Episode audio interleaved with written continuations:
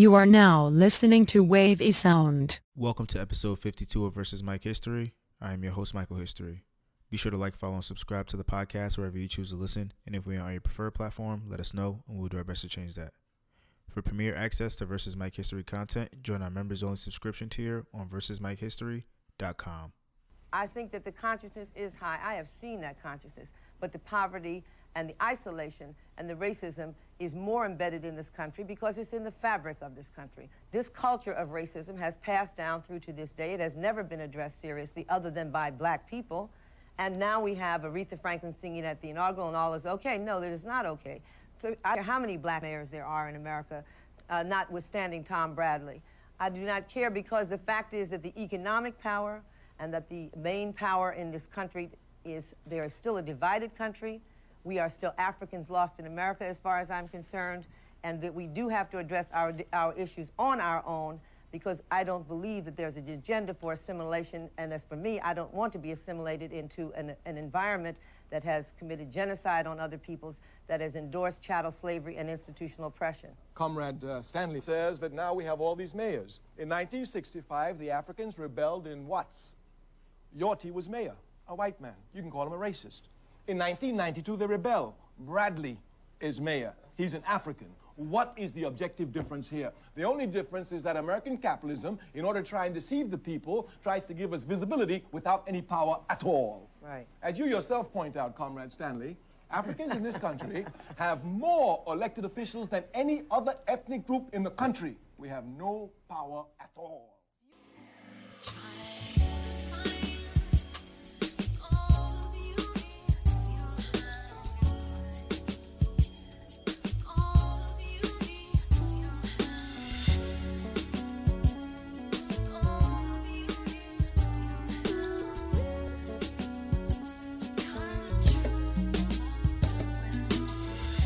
Once again, we are back for number 52 of Versus Mike History. I'm your host, Michael History. And, um, you know, it's been a while. I took last week off because it was a holiday. Um, Valentine's Day passed. So happy holiday to all the lovers that celebrated last weekend. And if you didn't, um, that's your business. Um, it's been it's been a nice little week off from the podcast. I'm not gonna lie. I've been uh, implementing a lot of new things, a lot of new ideas that I've had in mind for um, you know bringing the podcast to the next level and really just upping it on everyone. So we're gonna um, see a lot of that in this episode. Um, I know you guys heard the new podcast intro at the beginning of the episode. Um, that is courtesy of E. Jones of Jamla Records, um, who is also who also happens to be a New Jersey native. So shout out to E. Jones, and let's go ahead and get into our episode today.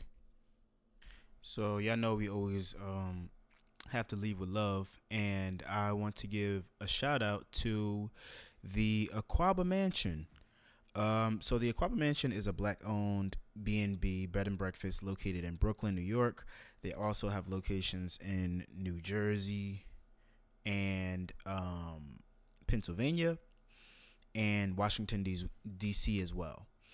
Um, and I happened to stay at one of I had to, I happened to stay at their Brooklyn location um, last weekend, and when I tell you that that location is amazing, it's amazing. You know, um, they treat you really good. The innkeepers treat you very well, and it's quiet. It's out of the way in the community that it's in, and um, you know, it was a really enjoyable experience. Breakfast was amazing every morning. I want to give a special shout out to Monique and Elle who accommodated me while I was there. You guys are awesome and amazing. Thank you so much for all of your help. And um, I look forward to coming back in the future. You know, if you guys are ever looking for a small little getaway, um, if you're from the East Coast and you're looking, and you're ever looking for a small getaway, um, check out the Akwaaba Mansion in Brooklyn. Um, nice little sneaky link. Or, you know, if you're older, for the couples and for the lovers out there, you know, whatever you may be into, um, go ahead and check that out because they have exceptional service and it's black owned. So, yeah. Let's go ahead and get into our black spotlight. So, I was scrolling on Twitter the other day and I came across a tweet by Phil Lewis who was talking about a black owned bookstore that he had come across that he just discovered.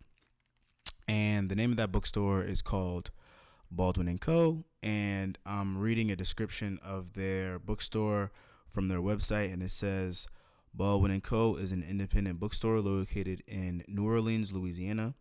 Inside, books on mystery, business, history, art, travel, and children's literature, and more fill the floor to ceiling shelves.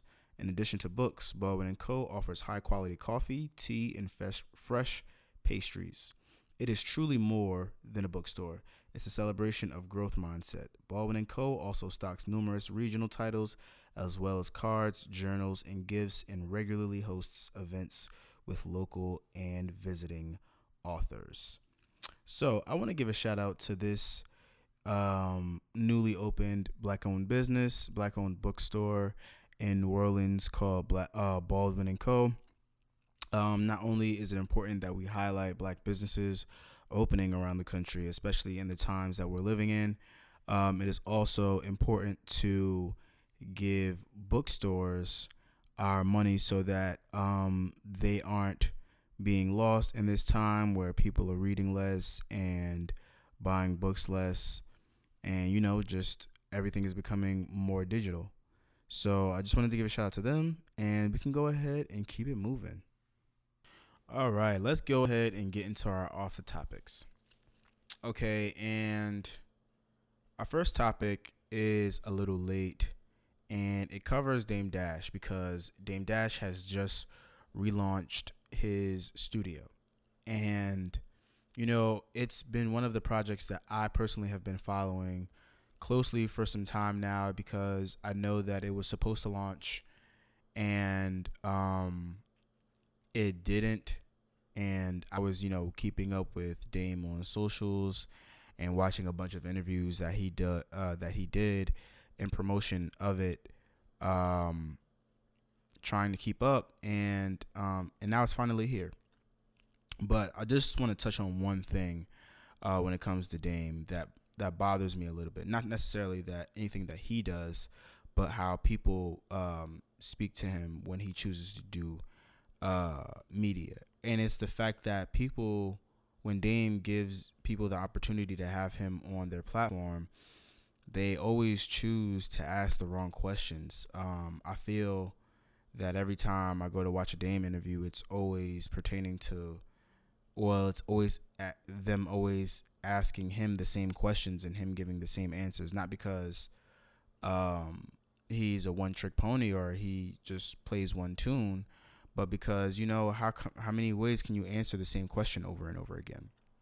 And Dame has made it clear that he's creating a platform um, for our community where you can purchase the things that you see within the media that's being presented to you um, through that same app and that's completely innovative. And the interviews that I've seen, um, you know, with, with with people speaking to him, they always try to backtrack to the past and get old stories out of him, or try to get uh, ownership gems or things like that. And I think that this project that he's you know putting right in front of our faces is something that's really huge and innovative.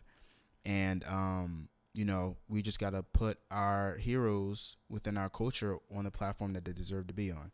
So shout out to Dame. Um, check out Dame Dash Studios.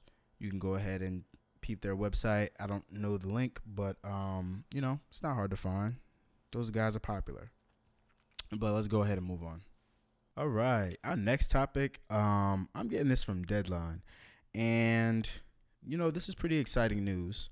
So Ruth Negga is N E G G A, by the way. Ruth Negga is to star as Josephine Baker in a limited series at ABC Signature from D. Harris Lawrence. uh, Millicent Shelton, and LeBron James's Spring Hill Company. So bear with me while I get this while I get this off. The remarkable story of Josephine Baker, one of the most influential entertainers of the 20th century, will be the subject of Josephine, a limited drama series in development at ABC Signature with Ruth Negga attached to star as a legendary jazz age performer and civil rights activist. I think that is really great that we're getting all of these projects that are um, now detailing the lives of some of our most influential uh, black entertainers and leaders of the past.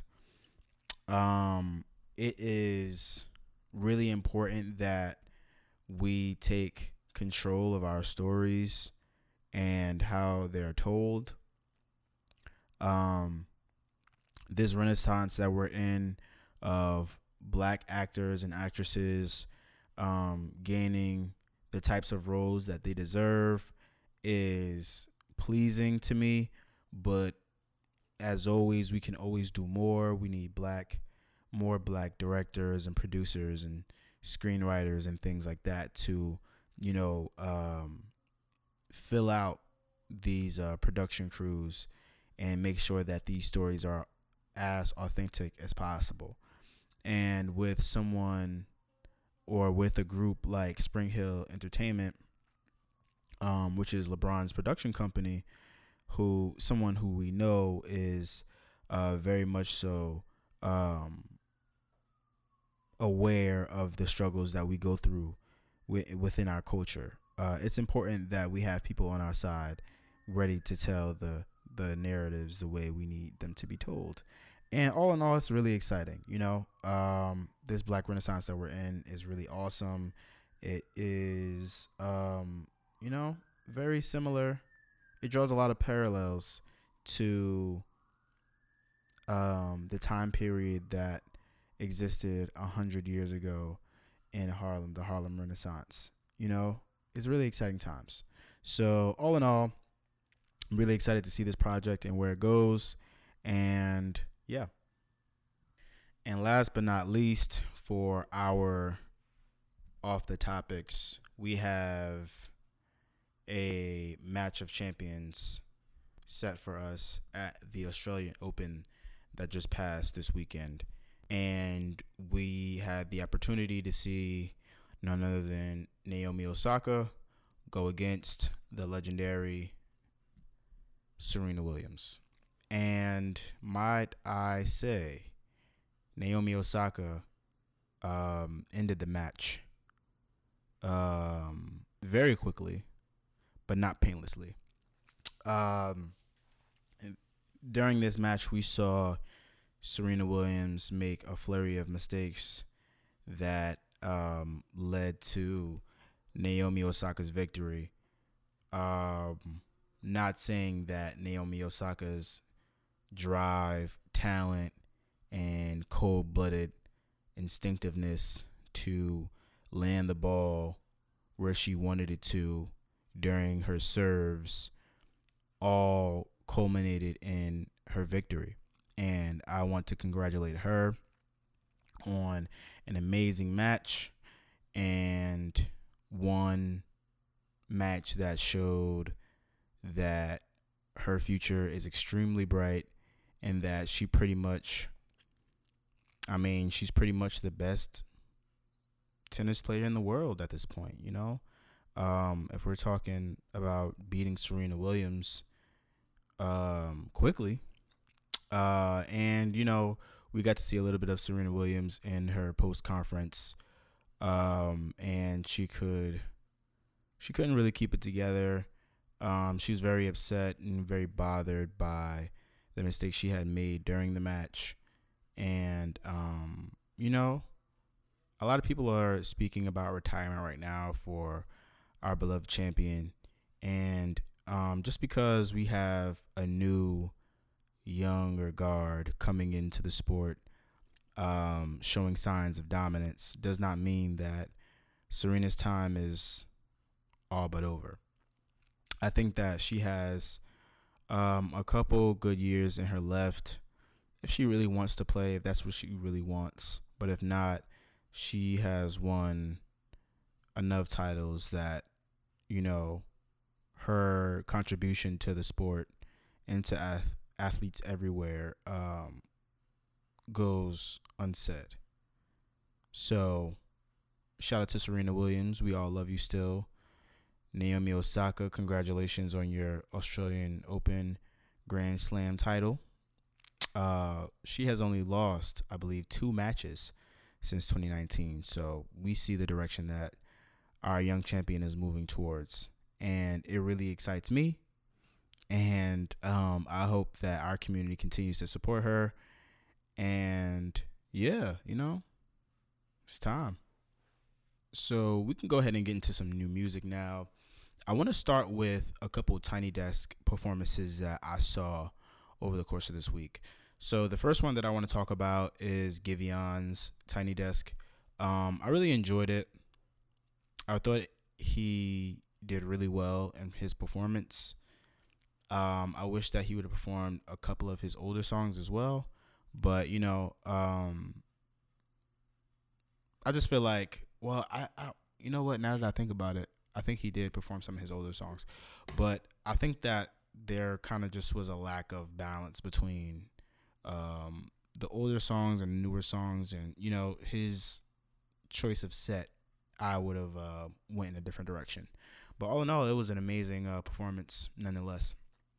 Now, um, Rick Ross's Tiny Desk, on the other hand, was um, a little bit more problematic. I say this because I say this not because Rick Ross performed less than uh, up to par, because Rick Ross is an amazing performer and he has um, outstanding records that would, um, you know, shine bright in a Tiny Desk setting.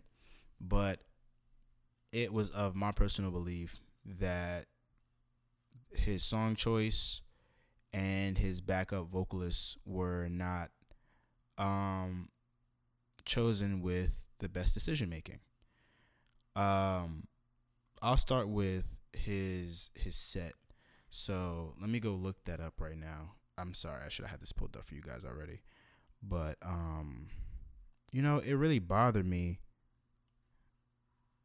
It really bothered me that um, you know, he performed basically his largest songs. Like, I we didn't get Santorini, Greece, or anything like that. So I'm gonna go ahead and pull up his uh his set, which was super high into blowing money fast, into Aston Martin music, into I'm not a star, into fuck with me, you know I got it, into Tears of Joy. Now, um, these aren't bad songs by any by any stretch of the um any stretch of the word. Super high, BMF. Most of these are hit records. BMF is a hit record. Aston Martin Music is a hit record. I'm Not a Star is a hit record. Fuck with me, you know I got it is a hit record. Super high and Tears of Joy, not so much, but those are hood classics. Um, and you know his just just his choice of songs, they it it, it I don't really know if he thought that Tiny Desk was the platform to play like your biggest, biggest, biggest records, but that's kind of how it came off. And I don't think that, I do think that he could have um, gotten a little bit more creative. Um, now, in the case of his background vocalists, um, whose names are also under that um, description, but I won't name them. Um, I just don't understand how that issue came to be because if you're gonna hire background vocalists as a rapper, in my personal opinion, you gotta know that your singers can sing. You know, like the thing that bothered me the most about it, I think, was the fact that um the guy who was singing background vocals for for Rick Ross. The part that sounded the worst was Drake's part on um Aston Martin music. And the thing that bothers me about that is the fact that Drake can't sing. He literally can't sing. So his vocals, his vocal ability on that song should not have been a difficult feat for any trained vocalist. And for the young man with the pink hair in the video, it was a large feat uh, for him to, you know, overcome those notes. And, you know, um, at the end of the day, I do feel as though um, that shouldn't have been aired, but you know, it is what it is, and we got the performance that we got, so that's all we can really do with that. Um, I kind of just wanted to speak on it for a little bit, but that's pretty much all I had to say. In terms of new music, we get a um, a Go Crazy remix featuring Young uh, featuring Mulatto, Future, and um, who else is on this long song? Uh, sorry, uh, Future and Lil Durk and Mulatto. Yeah, so Future, uh, Lil Durk and Mulatto are on the Go Crazy remix. Um, that was put out by Chris Brown and Young Thug. I'm assuming that they are looking for that song to do the numbers this summer that it was supposed to do last summer. Um, but you know, we'll see. Uh, Miguel has a new song with this artist called Tiny called Sunbathe. I think is really cool. Um, Brent Faiyaz dropped a song from uh Black History Always. I guess it's for a, a film soundtrack. Uh, but the song is called Eden. I think it's really awesome. Uh, Denzel Curry, Kenny Beats Smino, and Robert Glasper have uh, some new music out. Jim Jones dropped an EP with Harry Fraud called The Fraud Department. That EP is very dope, or a project, whatever you want to call it. You can go ahead and get that. Trippie Redd has some new music out. Kevin Gates has some new music out. Kelly Rowland dropped an album called K. I believe this is an album. Is oh nope, I think it's an EP. Um, she dropped an EP entitled K, and that is pretty much all I have for you guys. Yep, that's pretty much it when it comes to new music. Um, I feel like there was a music video I wanted to talk about, but I can't think of anything right now. Regardless, that is all for new music and let's get on to our television and film reviews. Okay, so I wanted to start with um, the Mortal Kombat trailer just because I feel like I don't take enough time to talk about trailers on the podcast as much as I should um, because that's something that, you know, we all keep up with. But the Mortal Kombat trailer has finally arrived, a film that will um, premiere on HBO Max sometime next month. Uh, and I thought that it was dope. You know, as someone who grew up on the Mortal Kombat on the old Mortal Kombat films, um, we've gotten some really good moments in the films, and we've gotten some really shitty moments in the films. And this one looks like it's going to try to stay truer to the imagery of the video game, which I love. Um, it seems that they are going uh, full gore and um, full, you know, graphic violence with this film, which is the best way to do Mortal Kombat because, you know, thinking about it, I was thinking about this before I started recording, but um, Mortal Kombat was like one of the main video games growing up that I watched, that I played that was like graphically detailed. And, you know, um thinking back, I'm like, yo, this is like one of the most specific looking video games.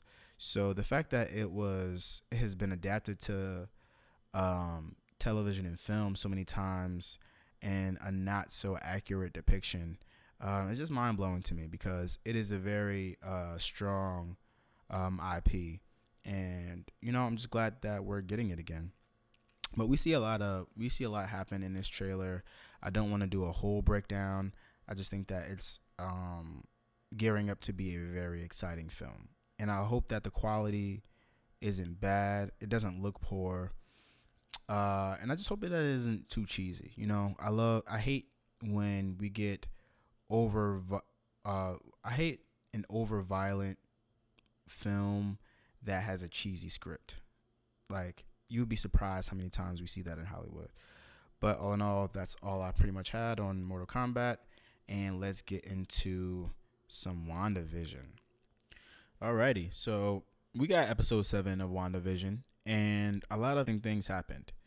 Um, I just want to note that it has been a very, very, very wild journey up until this point on this um in this series, and you know it makes me really excited for all the things to come in the future. But um, during this episode, we got a lot of new developments, such as um, you know Agnes going and hanging out with the twins for a bit because Wanda is still reeling from expanding the hex. Uh, we see what Vision is up to um, post hex expansion after he's found Darcy Lewis. Um, and you know, all of these stories more or less converge by the end of the episode. Um, we don't get a lot of, or pretty much any Pietro uh, until the mid credits scene, which I didn't know we were getting now, but I had to find that out on the second watch. But whatever. Um, yeah, a lot of a lot of interesting things are happening. Uh, Wanda is losing control of her abilities. This is because, um, you know, there's just a lot of going. There's just a lot going on in general. She has to keep up with everybody within the hex then she has to worry about the people outside of the hex trying to bother her. Then you got our rat pack of Darcy, Jimmy, Monica, uh, just basically trying to solve whatever is going on and just them being pretty much o- way in over their heads. Um, we got Agnes in this episode or throughout the series, you know, coming in playing a guest role, not really knowing what uh she's up to until this episode where we see that um she takes the twins off of Wanda's hands when she starts stressing. She dismisses Monica Rambeau when she addresses Wanda in terms of getting rid of the hex. And we finally see Agnes reveal her true intentions by the end of the episode to Wanda, who ends up back in her home. Um, which I won't reveal because, you know, spoilers and stuff. You guys got to catch up. I get it. But watch the show. You know what I'm talking about. Um is very very all very exciting things are happening. Um if you keep up with the comics or if you don't keep up with the comics, I'm here to fill you in. Um a lot of the story that they've chosen to um, adapt for this series comes from the comic book House of M, uh, where Wanda loses vision, she loses her children, and she basically wishes away all mutants. Clearly, the MCU does not have mutants within their canon right now, so we are just gonna have to sit back and see how they choose to introduce mutants into the MCU, either through this series or through another major action. But um, most likely, we'll probably see something, some sort of variant of, you know, uh, a seed being planted here. Um, apparently, there's supposed to be some large reveal of a guest character that we haven't seen. Pietro wasn't the big reveal, which is pretty exciting. We got that from Paul Bettany. He said that it is an actor that he's wanted to work with his whole life, um, which makes a lot of people think that the actor probably is man, male and British, uh, and white. uh, but regardless, we got some good content um, in store for us for the next two weeks until um, the show is over. And yeah, you know, it's pretty awesome. Last but not least, let's go ahead and get into our full review of the 2021 film Judas and the Black Messiah. So, Judas and the Black Messiah is a film that premiered on HBO Max and in theaters simultaneously uh, as part of their new um, strategy.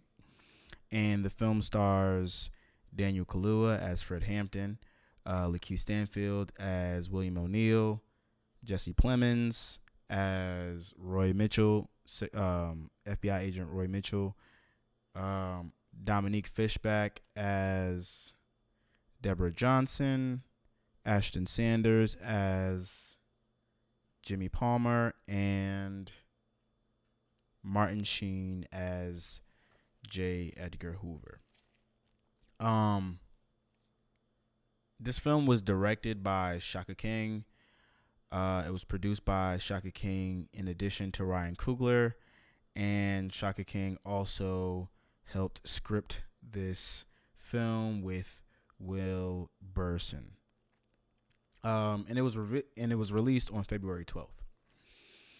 So my initial thoughts about this film are that it was a film. You know, um, I watched it a few times because of how heavy the information that it dealt with was. Um, but all in all, it is a great story um, that was handled with care, and you can tell.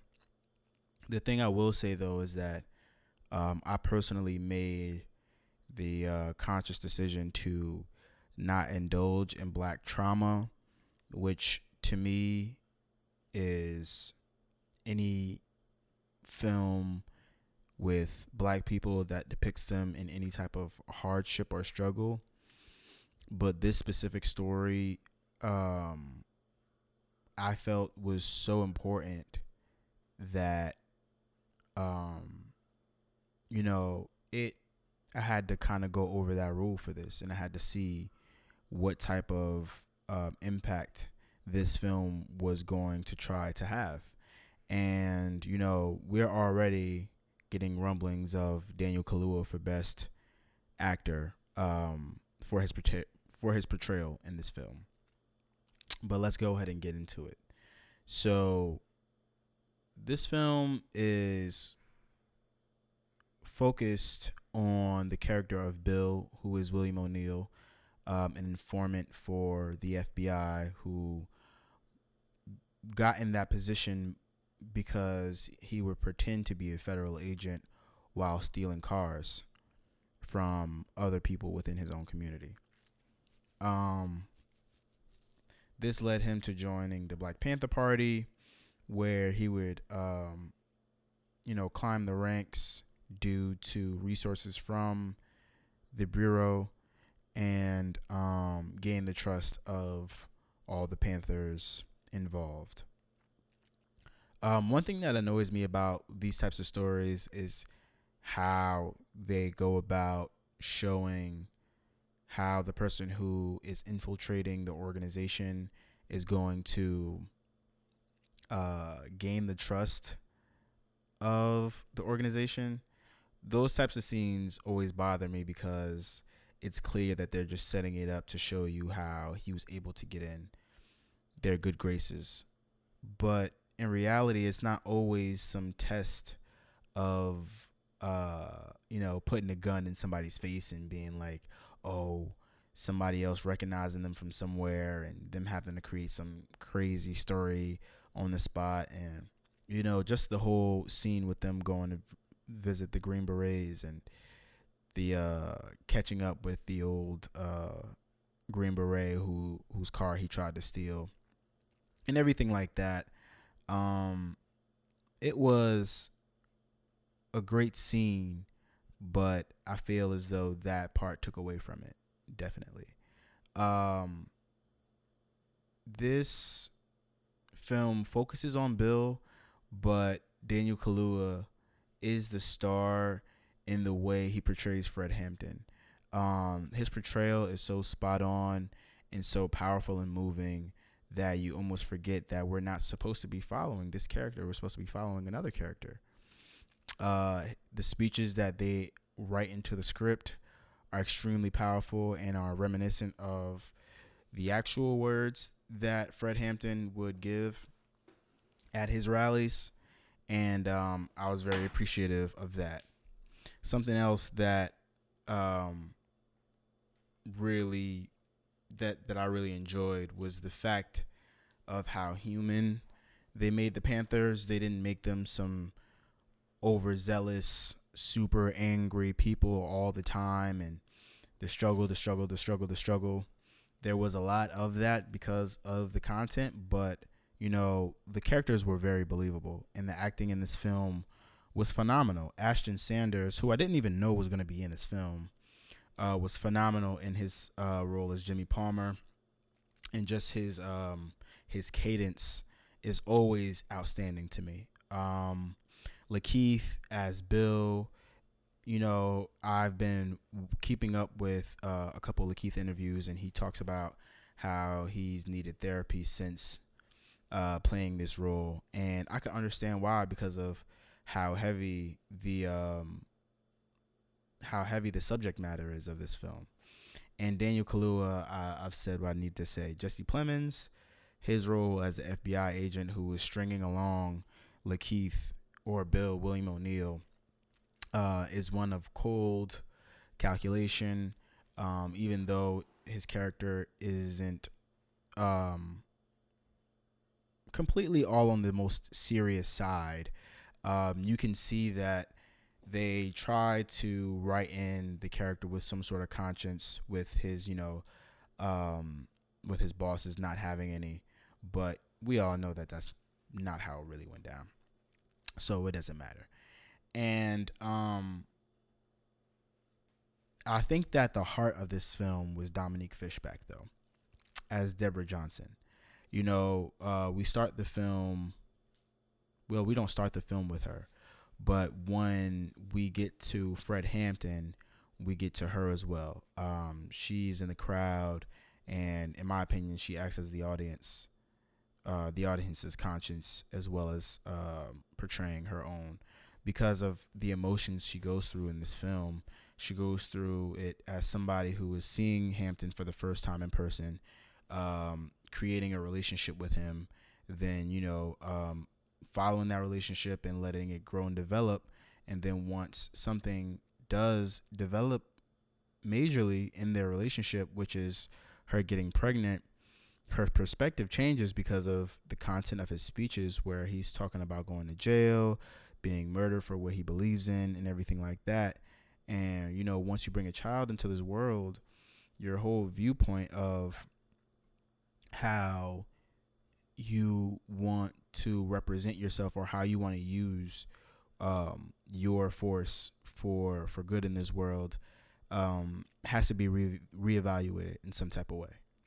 And I think that I think that Dominique Fishback in this role as Deborah Johnson um, was was so real, and you know her her emotions bled through the script onto the screen and into our hearts. And um, you know, all the events that took place in this film um, with Panthers getting murdered and you know Bill's relationship with um, with Roy Mitchell and you know just seeing the different things that uh, Hampton was trying to accomplish in the midst of all of these other things happening around him unbeknownst to him was just a lot to take in at one time and I do think that this film was quite necessary, as I said before. Um, but it was also very emotionally heavy. It's very emotionally heavy. Uh, it was definitely needed during Black History Month, and I think that um, this ensemble cast needs to be recognized in some way or fashion uh, over the course of the year because because of their performances. So many great black actors were part of this production, and they all put their all into uh, creating the best environment for this to be such an amazing production and such an amazing film. And I hope that you know when award season comes around, for these films, it's acknowledged with the best of the best because that's what it is. That's just simply what it is. Um, I'll get into the editing a little bit. The film was shot well and captured, um, clarifying the feeling of attending a Panther rally, the feeling, the real life footage in the beginning of the film, in addition to the real life audio clips that were used, um, were a good touch to the authentic uh, the, to the authenticity of the story. Um, you know, we get Lakeith portraying Bill in the beginning of the film and in the middle of the film from uh, the Eyes on the Prize 2 documentary. And we see a little bit of the real footage of Bill at the end of the film, which was very enlightening.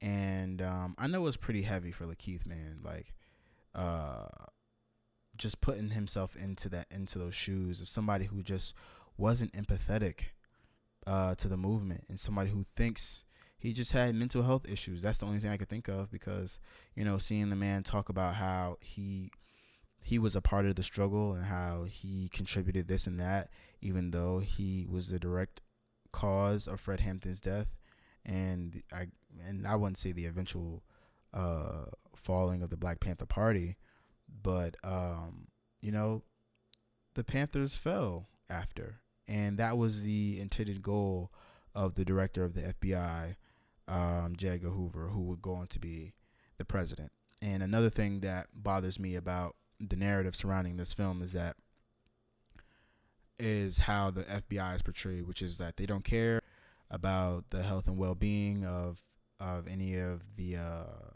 citizens, the black citizens, um, looking t- to make a change in this film. And you know, the narrative is that this was a dark moment in the bureau's history and that it isn't like that anymore. But we all know that it isn't true because J. Edgar Hoover went on to become the president after he was the director of the FBI, which would set a national precedent um, throughout the country of what was and wasn't accepted from political groups in the country. And, you know, all of these things have direct correlation to the society that we live in today. And, you know, if you refuse to believe that, then we'll continue living in the cycle that we are. But in order for things to change, we must be revolutions, revolutionaries, excuse me, the way Fred envisioned us to be. Maybe not exactly the way he wanted us to be, but um, a lot of the words he said um, still ring true to this day. And I think that's one of the biggest takeaways from this film is that a lot of sentiments and feelings and actions that are happening in this film that takes place in the late 60s is still occurring in the second decade,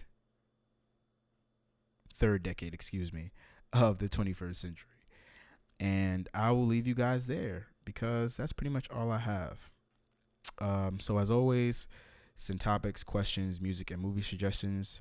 Follow the podcast on Twitter at VS Mike History and on Instagram and the Facebook and the fan base app, excuse me, fan base, not Facebook, at versus Mike History. Follow me on Twitter at Mike History and on Instagram at last name history. And I chose to still play music during our episodes, but we will be playing them at the end of our episodes now. So they will be called sound selections.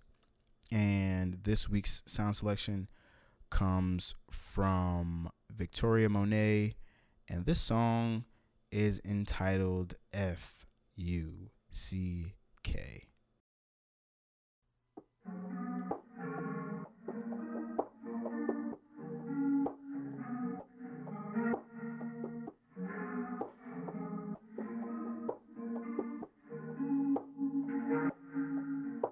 Is your favorite color blue? Cause you something like my crib tonight. I think I want you to maybe meet me at my crib tonight. Might not be the one, but I'm definitely the prototype. Let's get down and get it on the floor, floor. Wanna be a friend